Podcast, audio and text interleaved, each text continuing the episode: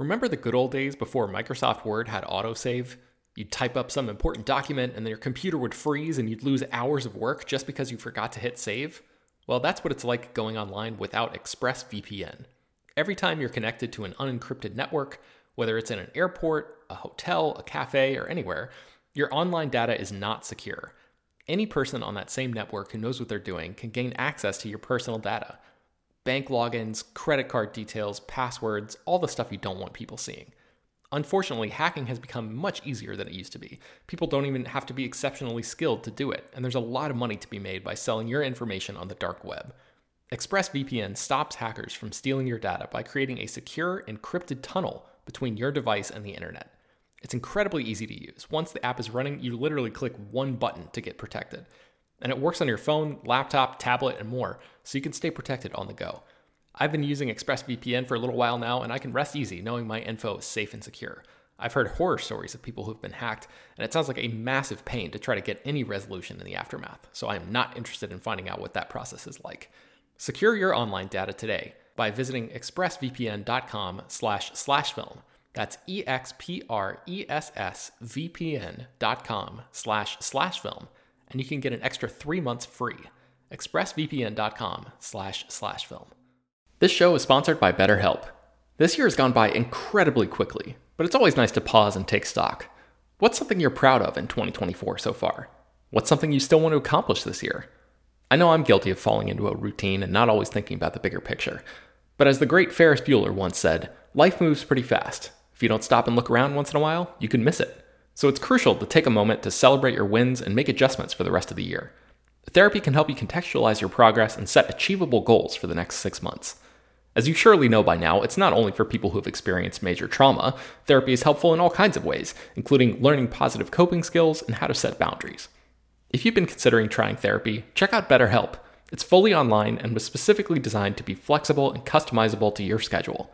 To get started, just fill out a brief questionnaire that matches you up with a licensed therapist, and you can switch therapists at any time for no additional charge. Take a moment. Visit betterhelp.com/filmdaily today to get 10% off your first month. That's betterhelp, HELP.com/filmdaily. Hello everyone and welcome to Slash Film Daily for November 16th, 2017. On today's podcast, we're going to be talking about a bunch of news, including Joss Whedon's Justice League tweets, MoviePass, the trailer for Rampage, a possible Batman replacement, Fantastic Beasts 2, and Multiple Men. And in the mailbag, we'll be talking about movie trailers that show no footage from the movie itself. This is Peter Soretta, and joining me on today's podcast is Slash Film senior writer Ben Pearson. Hey, what's going on? And Slash Film writer Huai Tran Bui. Hey, everyone. Guys, let's jump into the news. First up is Justice League, which, by the way, you just saw last night, Ben, right? I did. That does not sound good. No, it's not. I did not like this movie, Peter. Okay.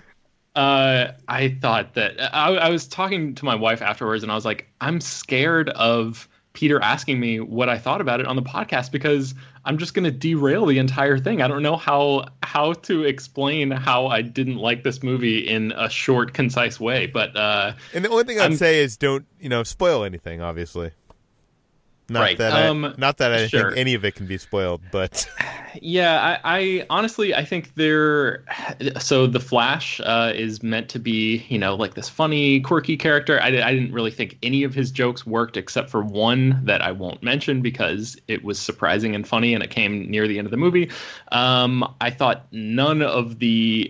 I don't think it's a spoiler to say that Superman is in the film, right? Because Henry Cavill is second billed. I won't say what he does or what happens with him, but I didn't think any of that storyline worked. I thought the villain, as we'll talk about in just a second, was really an embarrassment when it comes to comic book movie villains. Really, really terrible stuff. I will agree that the villain is probably the worst in comic book movie history, or at least modern comic book movie history, but it's pretty close. Yeah. But I would also say that the villain in Wonder Woman is very close to this level of bad, and people gave that a pass. So David Thewlis was trying his best, okay? Yeah, we'll get into that. But But yeah, I don't want to, again, I don't want to derail this whole thing. I just, I really went in with like zero expectations. And I will say that it is, I thought it was better than Batman vs. Superman. That movie I found to be a punishing experience. I've said that before. And I really stand by that. I feel like that's a really hard movie to watch. This Justice League does not feel like that hard of a movie to watch. I don't think it's a good movie, but I didn't hate myself when I was watching it. And it's 2 hours and it doesn't really, I wasn't like, oh my God, this is way too long. This is, you know, a total slog or anything like that. I just don't think it's very good. It's not like, you know, bad on a legendary level. It's just not a great movie. So make of that what you will. Okay, because everything needs to be boiled down into a simple number. What would you give it out of 10? I've not thought about this. I would probably give it a 4 out of 10 or something like that. Low. Okay. Yeah, I think that's probably, yeah, I think so. And I would give Batman vs. Superman like a 2 out of 10 or something like that. Yeah. And both of those are way below the averages on Rotten Tomatoes, by the way. Yes, Rotten Tomatoes, the score should be mentioned, actually came out today, and it's 40%, which is lower than we expected. But the critic average is like 51%, so that's like a 5 out of 10. But still, 4 out of 10 film critics like the movie. Yeah. Yeah.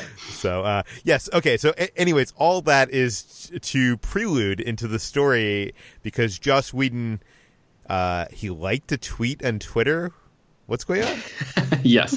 So Vanity Fair writer Joanna Robinson, who co-hosts a lot of podcasts that we feature on /film, she tweeted that Justice League's Steppenwolf is the worst comic book movie villain of all time, and not even Malekith the Accursed comes close. That's the villain from Thor the Dark World. So Joss Whedon liked this tweet, and that is sort of freaking some people out because Whedon... very famously co-wrote Justice League. He came on and ended up directing the reshoots and sort of oversaw the film and took it over the finish line when original director Zack Snyder had to step away due to a family tragedy. So the DC hardcore fans are like freaking out and going off on Joss Whedon for liking this tweet. I don't really think it's that big of a deal. And I also think that he's right. Steppenwolf really, really is a terrible character. I won't get into a full takedown, but I think the most important thing for me is the digital effects that brought this character to life are just like next level terrible. Like it seems like Injustice Gods Among Us, DC and Warner Brothers, superhero video game, fighting game. It seems like this character was just ripped straight out of that game and dropped into a movie for a film with a budget of like reportedly $300 million. There is no excuse for this character to look that bad. It's inexcusable. It feels to me that they knew this part of the movie wasn't working and kind of just gave up on this and like, let's put the money for the reshoots into the stuff that we can help.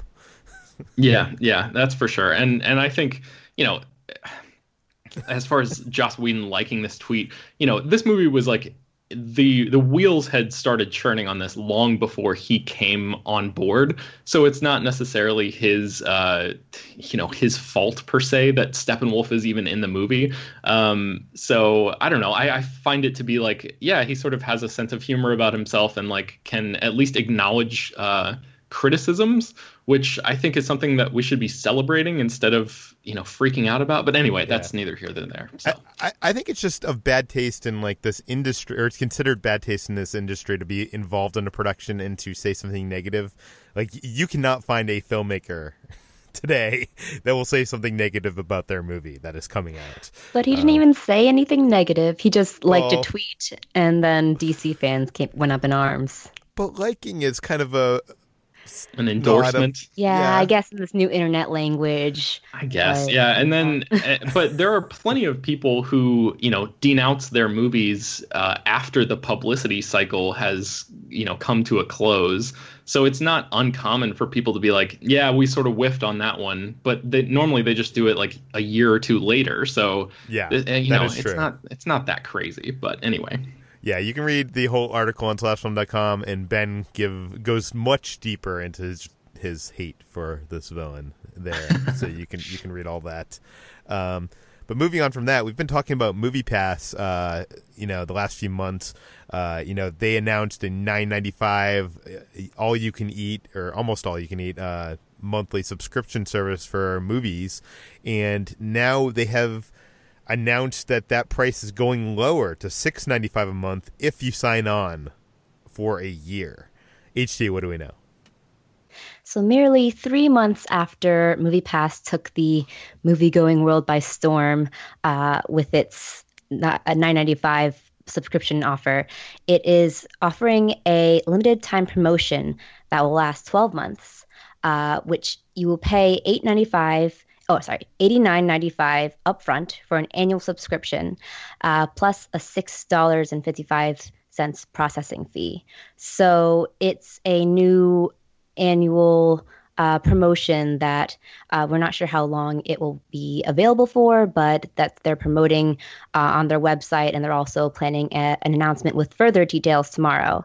But it's really interesting because it's the only plan that will be available for new subscribers up until the limited offer expires. And current subscribers can also up their plan, I guess, to the $6.95 per month deal. And so the only requirement is that you pay up front, and it will go on for a month until it reverts back to the $9.95 per month deal. But HT, what happens if I move, or if theaters stop supporting MoviePass in my area? Can I cancel this promotion? You can cancel this promotion, but there is a catch. If you want to cancel your annual subscription, you may cancel your annual subscription at any time. However, there are no refunds for the remaining unused time on your plan. If you change your mind, you will not be able to set up a new account for 9 months. So that's pertaining to the new subscribers who start off with MoviePass through the annual plan, which so basically you're screwed. Yeah, basically you're screwed. They don't have any details on if you are a current subscriber with the $9.95 plan, and then you go up to the annual plan but decide to go back. So that's something that some details that they might hash out tomorrow when they send out more details. I don't know. To me, this sounds very, very shady because it seems like, obviously they're losing money with this service. I can't imagine that they are making money. People are paying $10 a month already, and they see one movie a month in any major metropolitan area, and they're losing money instantly. If they're seeing multiple movies a month, they're losing a lot more money. So it just seems to me that they're trying to raise a lot of capital right now and build their subscription base to maybe sell it off later on to be like, we have 1 million subscriber. I don't know. It just seems rather shady. Ben, do you have any thoughts on this?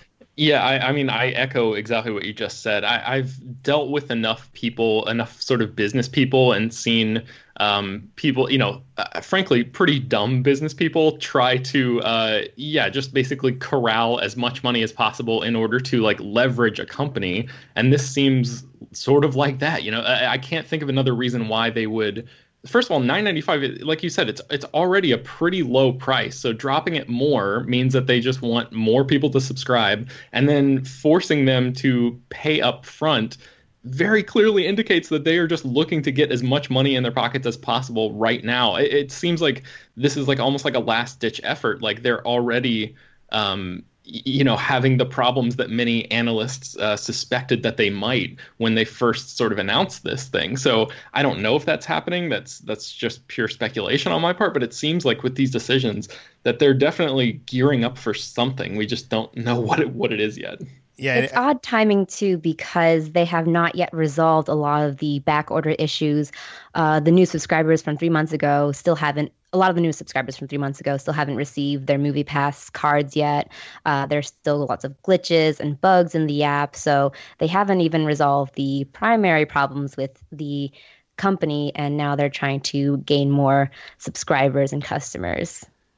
MoviePass is one of those companies that, they're doing almost everything wrong, but it's such a great deal that I don't care that their customer service is almost non-existent. I don't care that their app basically doesn't even work. You know, I don't care that the service I'm buying is basically bad because, you know, I get to go see more movies for a cheaper price. Basically. It's also interesting that they've recently hinted at that they're planning. They have plans on doing a streaming service. So I'm wondering if they're trying to raise capital for that. But if their app is any judgment on or any indication on, you know, how their, you know, tech is going to go, or even their website. If you try to navigate around their website, it's like horrible. I can't imagine a streaming service going well from this company, but we'll have to see. I don't know.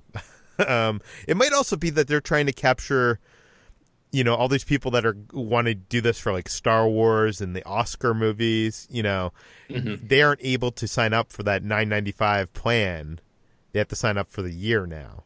So so they can't just buy it and then you know, cancel it a month down the line after they've seen, you know, all 20 of the Oscar movies or whatever. Okay, also in the news, we've been talking about Ben Affleck possibly not playing Batman in Matt Reeves' upcoming standalone film, The Batman. Now a new rumor claims that Matt Reeves might have a backup plan, like Batman himself. Ben, what do we know? So I want to point out up top, and I want to heavily stress this, that this is nothing more than a rumor right now. It comes from a YouTube show called The John Campia Show, where the host claims that he spoke with a couple of his sources and heard that Matt Reeves, who is the director of Dawn of the Planet of the Apes and War for the Planet of the Apes, he's directing the new solo movie called The Batman. These sources claim that Matt Reeves wants Jake Gyllenhaal to take on the role of Batman if Ben Affleck does not continue on in that role. So again, this is not a sure thing. Reportedly, there have been some conversations, according to this guy and his sources, but we basically just wrote about it on the site because it's sort of interesting to talk about and think about. We're certainly not taking it as fact at this point, but and it does seem. It seems very clear to me that Ben Affleck is not interested in returning as this character for at least the longevity of it. You know? And I mean, he like at the very least he's waffling back and forth. Yeah, and like even I think it was this week he was like, I'm looking for a graceful and cool way to segue out of this. So like, you know, he's openly saying in the public now that he's you know, he's not interested in playing this character for very long. So So yeah, just sort of thinking ahead and wondering, you know, assuming this is true, Jake Gyllenhaal, guys, that's kind of an interesting choice. I think he has an intensity and that would really be great for Batman and sort of give that character a shot in the arm. After seeing Affleck in Justice League, I'm sort of done with his version of Batman. That sort of rage that he brought in Batman vs. Superman seems to be gone in Justice League. And without that character or his take on the character doesn't really do anything for me. It doesn't really stand alone. I kind of like the cranky old man up against, you know, Flash and Aquaman being kind of the foil of that whole group. No, I guess it just didn't work as well for me as it seemed to have for you. I certainly understand where they're going for, but I just think, especially for a solo Batman movie, that's the whole point of this of Matt Reeves' thing, right? Is like it's supposed to be like a noir-driven detective story. So I think Gyllenhaal, who has been really terrific in the last decade, I feel like he's like really reshaped himself as an actor with movies like End of Watch and Prisoners and Nightcrawler. I think he would be pretty great. And it's also kind of a cool little piece of trivia that Gyllenhaal actually auditioned for the role of Batman and lost out to Christian Bale when Batman Begins was in development. So that would be a nice little mirroring aspect with Henry Cavill, who also auditioned for Superman Flyby back in the early 2000s, didn't get that part, and then ultimately was cast in Man of Steel. So both of those guys would have that in common if this whole thing is even true in the first place, and if ultimately Jake Gyllenhaal does get cast as Batman. This morning, Warner Brothers announced a title for the Fantastic Beasts sequel and also gave us the first look and a synopsis. HG, you wrote this up for the site. What is this title? The new title for the Fantastic Beasts sequel is Fantastic Beasts, The Crimes of Grindelwald, which means it will be focusing primarily on Gellert Grindelwald, the evil dark wizard played by now Johnny Depp, initially introduced as Colin Farrell. But sadly, he was revealed as a bleach blonde. By the way, let's pause here. This title is like the worst possible title. Like, why didn't they have Fantastic Beasts and the something? Like, you know, it would have sounded kind of like the Harry Potter series, but this... Yeah, that would have been more parallel to the Harry Potter series, now that I think about it.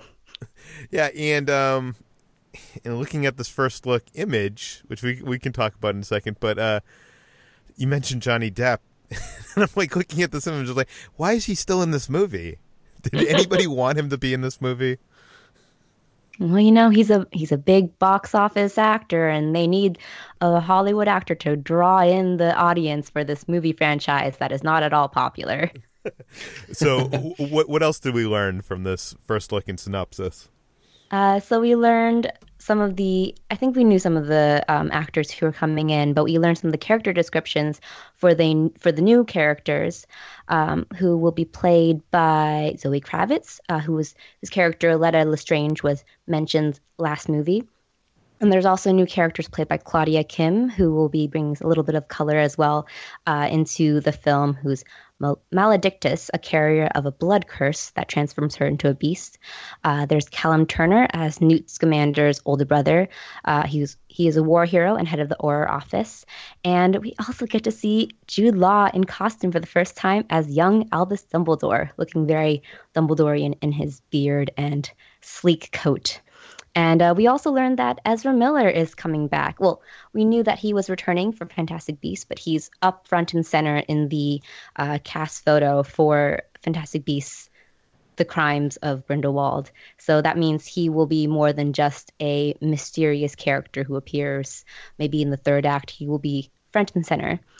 So that is interesting because his fate was quite cryptic, quite left to mystery at the end of the first Fantastic Beasts. Actually, when I first saw it, I thought he had died, but it turns out he is not dead and will be playing a larger role in the Fantastic Beasts series.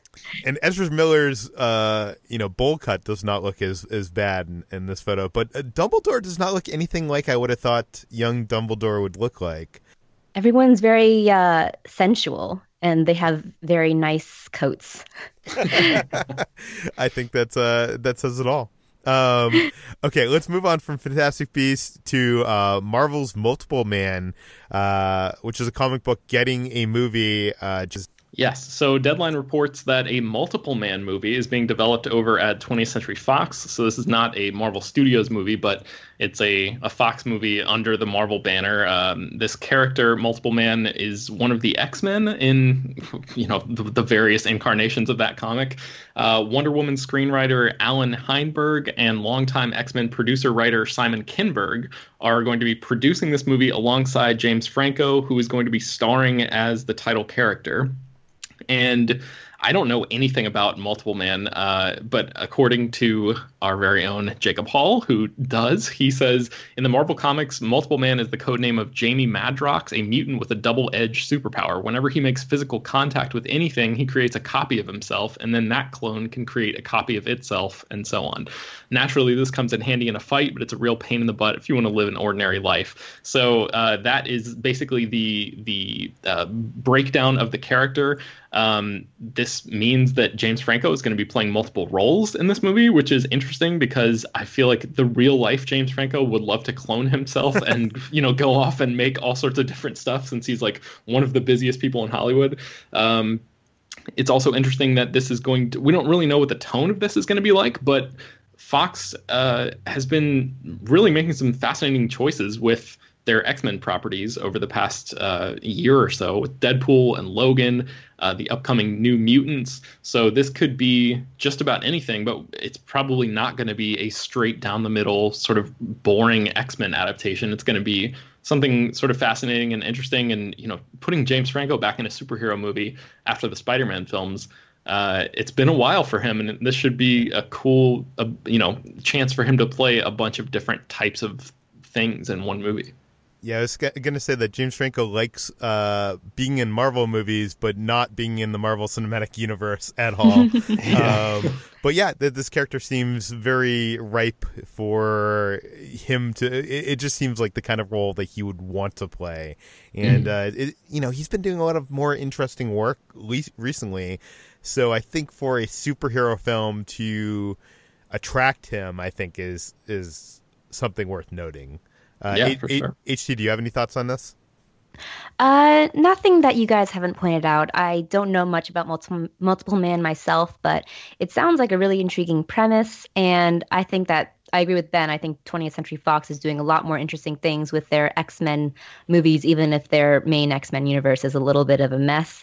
So I trust whatever side projects they have a lot more than Sony. Well, I read the X-Men comics, and I don't even know who Multiple Man is.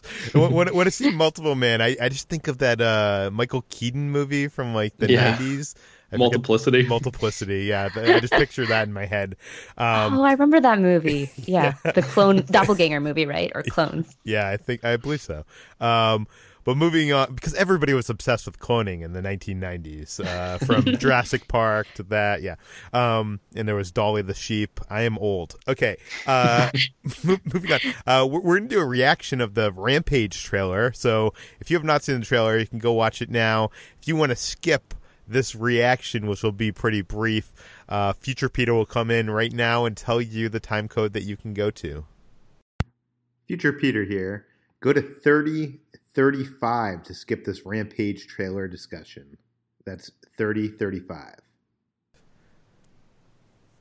Okay, so the trailer for the Dwayne Johnson film Rampage, it's based on that classic video game series, which is basically just a rip of King Kong and Godzilla. It's in this trailer has come out. We didn't know what this was going to be. It's kind of weird because it starts off kind of like, almost feels like Dawn of the Planet, or like Rise of the Planet of the Apes, but with Dwayne Johnson, and then it's kind of like it seems a lot less fun than I think a Rampage movie would be, and then it becomes ridiculous, and it in the end, it just seems to me like they wanted to make King Kong, but not have to go through all the quote unquote boring story. Let's just F up New York City. And throw Dwayne Johnson in there, too. Yeah. Do you guys have any thoughts on this trailer? HT, what do you think? I watched it just before we started recording this podcast, and I thought it was astonishing how this trailer seemed to be both the most Dwayne Johnson movie ever and a parody of every Dwayne Johnson movie. I really got just kind of vibes of that SNL skit in which they had Dwayne Johnson play the live action Bambi, which just took every element of the hyper masculine, super testosterone Dwayne Johnson films and injected it into this really banal story, and times multiplied it by 10. And I thought it was hilarious. Just the whole time I was kind of like, oh wow, they're really doing this. It's just a gentle movie about a really muscular guy who speaks with apes, and then he becomes this hero who can kind of drive a helicopter, or fly a helicopter. So it was fun and ridiculous. I don't know if I would watch it. I would watch it with my MoviePass. But yeah, it kind of didn't feel like a real movie to me. I never never played the Rampage video game, so I wasn't familiar with that, but I am familiar with the Dwayne Johnson movie formula. Yeah, to me it looks pretty bad. Like, I don't know. I'm a big Dwayne Johnson fan, but he certainly knows how to make crappy movies every once in a while. And it just seems like imagine this in the hands of a different director, right? Like something about this to me just seems so leaned into the formula, and so like we've seen this a million times before. I know Johnson, I think Brad Peyton directed this, who directed him in San Andreas, and then he directed him in Journey to the Mysterious Island or something like that, like 10 years ago. And Johnson is one of those guys who loves working with the same people over and over again. And his collaborations with Brad Peyton just seem like they might be great on the set, but like the movies that they make together are not the top tier Dwayne Johnson movies for me. So it just looks like an amalgamation of Jumanji. Like, when this trailer opens, it looks like he was still on the set of Jumanji, and they were just like, all right, let's cross over. What's going to happen when Jungle Cruise comes out? I feel like, once those three movies comes out, someone is going to be able to make a mashup film using footage of all three of those movies, and it will be... it will be the most Dwayne Johnson movie. I want to see that supercut. Yeah, and then even the helicopter thing. He's a helicopter pilot in San Andreas, so it seems almost this meta sort of joke. And I was like, guys, I don't know about this. This whole thing just looks, the King Kong similarities are pretty blatant. I mean, I guess the game is so.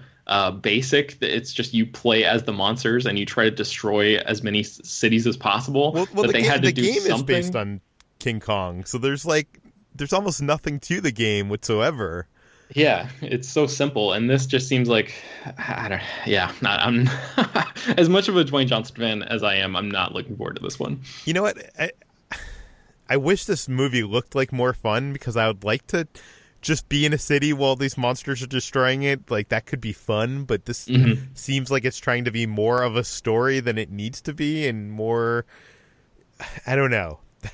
It's not any movie enough. Yeah, it needs to be more pulpy. Yeah, give it to an indie filmmaker who has a different idea of where to put the camera, or some way to some angle on this kind of story that we haven't really seen before, instead of something like this, which is just yep, this is exactly what you expect it to be. So I don't know. I guess there's something to be said on a business level for delivering, something for where people are familiar with it. But from a creative standpoint, it just doesn't seem like it's taking any risks at all. And tell me this, because we've had the spoiler discussion going on in the podcast, and this whole trailer, I'm like, oh my God, there's only two monsters in New York City. That seems like.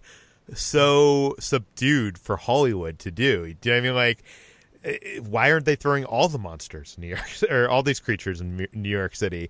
And then the end of the trailer reveals a giant lizard creature coming from the. Yeah, it's a 100-foot crocodile or something, or 100-yard. I think it's supposed to be a crocodile that's as big as a football field. Yes. So my question to you is: that seems like it's probably a late in the film reveal. Did that feel a little bit spoilerish? Do you not care because you don't even care about this movie? Partially that, and then the other part was I was sort of waiting for it to come along, because anyone who knows anything about Rampage knows that there are those three creatures. It's a wolf, a gorilla, and a lizard, a crocodile-esque kind of thing. So I don't think it's really a spoiler to say that all of those things are in the movie, even though the structure of this trailer does seem to indicate that we aren't going to see much of the crocodile until later in the film. Yeah, I feel like you can't market the movie without all three of the monsters on the poster. So maybe it isn't. I don't know. I mean, our line on the podcast and on the site is, if it's in the trailers, it's worth, discussing without a spoiler warning. Mm-hmm. So, and that does it for our discussion of the Rampage trailer. Let's get into the mailbag today. Sherwin writes in, with the release of the new Deadpool 2 teaser today, I was just curious what you all thought of that style of trailer. He basically asks, these trailers with no footage from the actual movies themselves. And I can't speak for you guys, but I used to love these kind of trailers. Hollywood used to make these kind of teaser trailers way more often than they do now. It seems to happen very much less. Do you guys have any opinions on trailers without any footage from the film itself? Well, I love it. Yeah, the Deadpool teaser actually had flashes of footage from the new movie, but they were so brief that you couldn't really make anything of it. But yeah, I enjoy that, because I think it actually builds anticipation more. Sorry, Ben, go ahead. Yeah, no. Exactly. I was just going to say the same thing. I like it a lot, and especially as somebody who, I don't really like watching all of the trailers for something. So if I can see a teaser that doesn't even have any footage in it at all, then it does a lot of the heavy lifting of setting the tone for what to expect, which is what I want out of a teaser anyway. So yeah, it's cool. I wish they did it a little bit more often these days. So I thought we'd take this opportunity to kind of listify this and talk about our favorite movie trailers or teaser trailers that don't show much footage from the film itself. I'll start this off with Jurassic Park, which I'm not sure if you remember this teaser trailer, but it kind of like, I remember it like is talking about a mosquito hundreds of millions of years ago, and it basically shows them looking at the mosquito under the microscope, and it's like this big build up to the reveal that they have recreated dinosaurs from their DNA. It's a fascinating trailer with no footage from the actual film, I don't believe, and I wish more trailers were like that. It like really got you excited watching it, and I don't know. I just wish. I wish like someone like Ryan Johnson or J.J. Abrams was given the budget and the time on set of like a Star Wars movie to, film something like that for one of these kind of movies, because I don't think people want to see the trailers and be spoiled. Not that the trailers are spoiling anything, but I think like a big event movie. This really works well with big, huge event movies.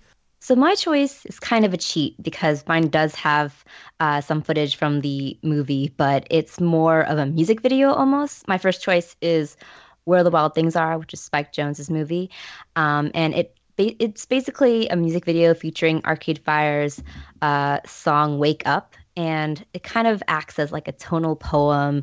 No dialogue is really uttered except for like one or two lines. And it really builds this sort of emotional response that you get when you watch the film later, but you don't know that when you first see the trailer. It's one of my favorite trailers in general, but I think it's really nice because it doesn't reveal much of the story. It just reveals a bunch of footage and some more surreal aspects of it and how it relates to like childhood and everything. So that's one of my favorite ones of the teasers that are more mysterious. And that's one of those trailers that I think is arguably better than the movie itself. It's just like such a piece of like art.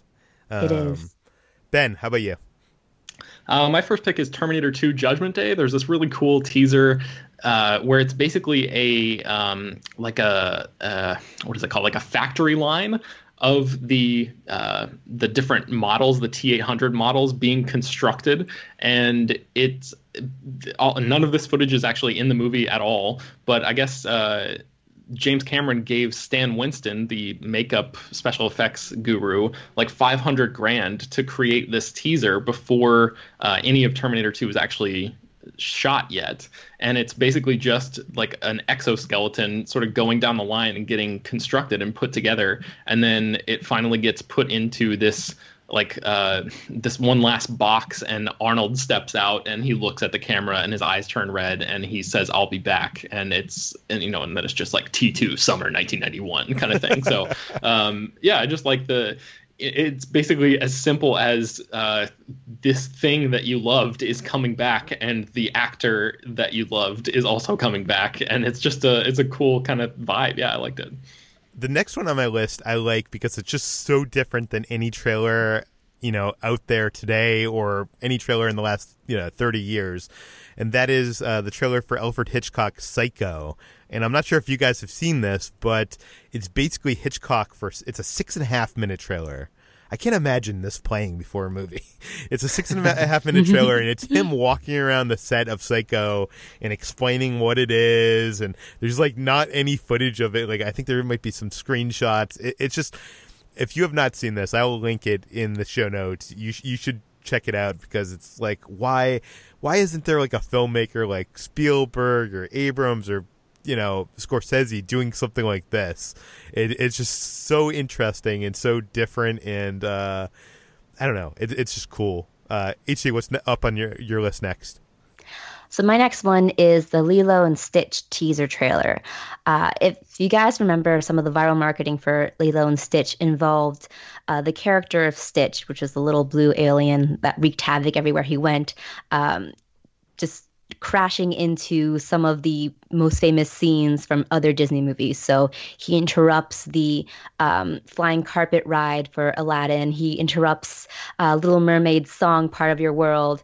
And they basically animate whole new sequences where these characters get like pushed around by him and then get angry and like slap him or something. Well, not bodily abuse, I'm sorry. They get angry at him and like splash water or something like that. And I remember watching these teasers in like the the little previews that they show in front of the VHSs for various Disney movies. And I was like, what the hell is this as a kid? And it's probably a little bit corny and weird now, but I really liked it as a child. And Lilo and Stitch actually became one of the better off-brand Disney movies. So it's a really good teaser trailer that makes use of Disney's most famous characters as well as kind of poking fun at it.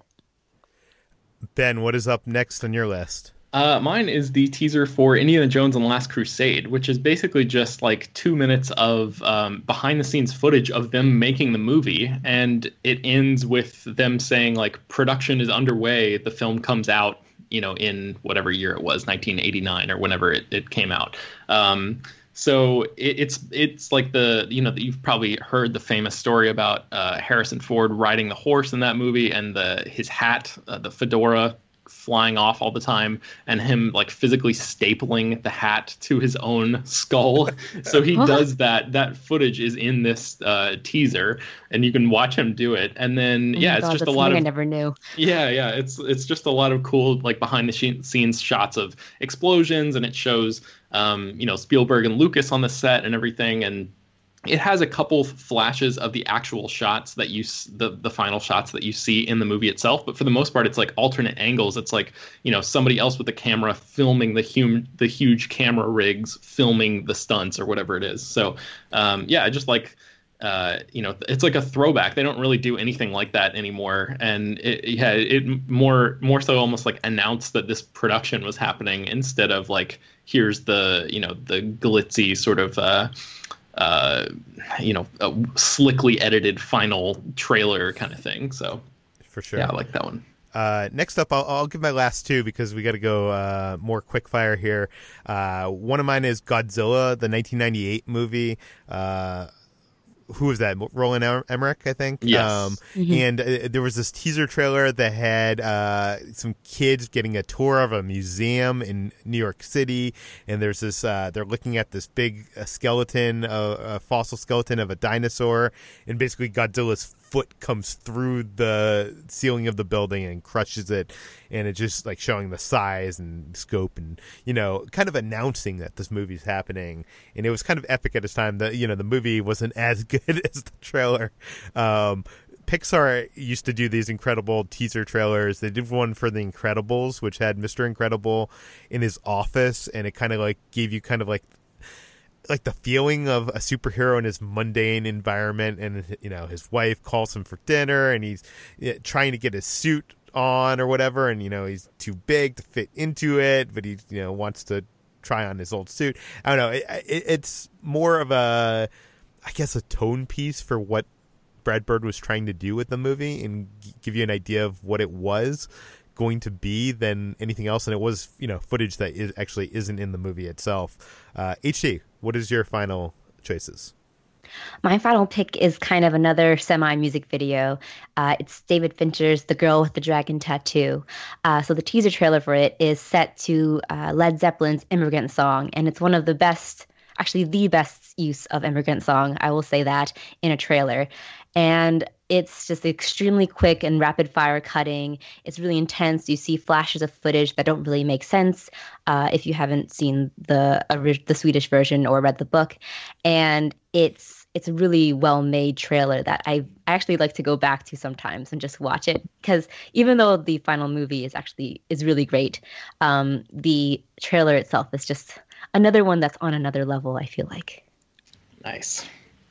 Ben, what are your final picks? Yeah, I have two more really quickly. One of them is a teaser for Back to the Future, which, Peter, I'm sure you've seen this one a million times, but it's Marty McFly sort of like walking through, like basically down a desert street, and he gets inside the DeLorean, and it's a ton of shots of like insert close-up shots of all of the doodads and gadgets that are inside of the DeLorean. And then it shows Marty with his reflective sunglasses, and a voice says, "How far are you going?" And he's like, "About 30 years. And then like the theme song kicks in, and you get to see the fire tracks and all that stuff at the very end. So that one was kind of cool. And then my last one is one for Hook, which is another Spielberg movie that I love.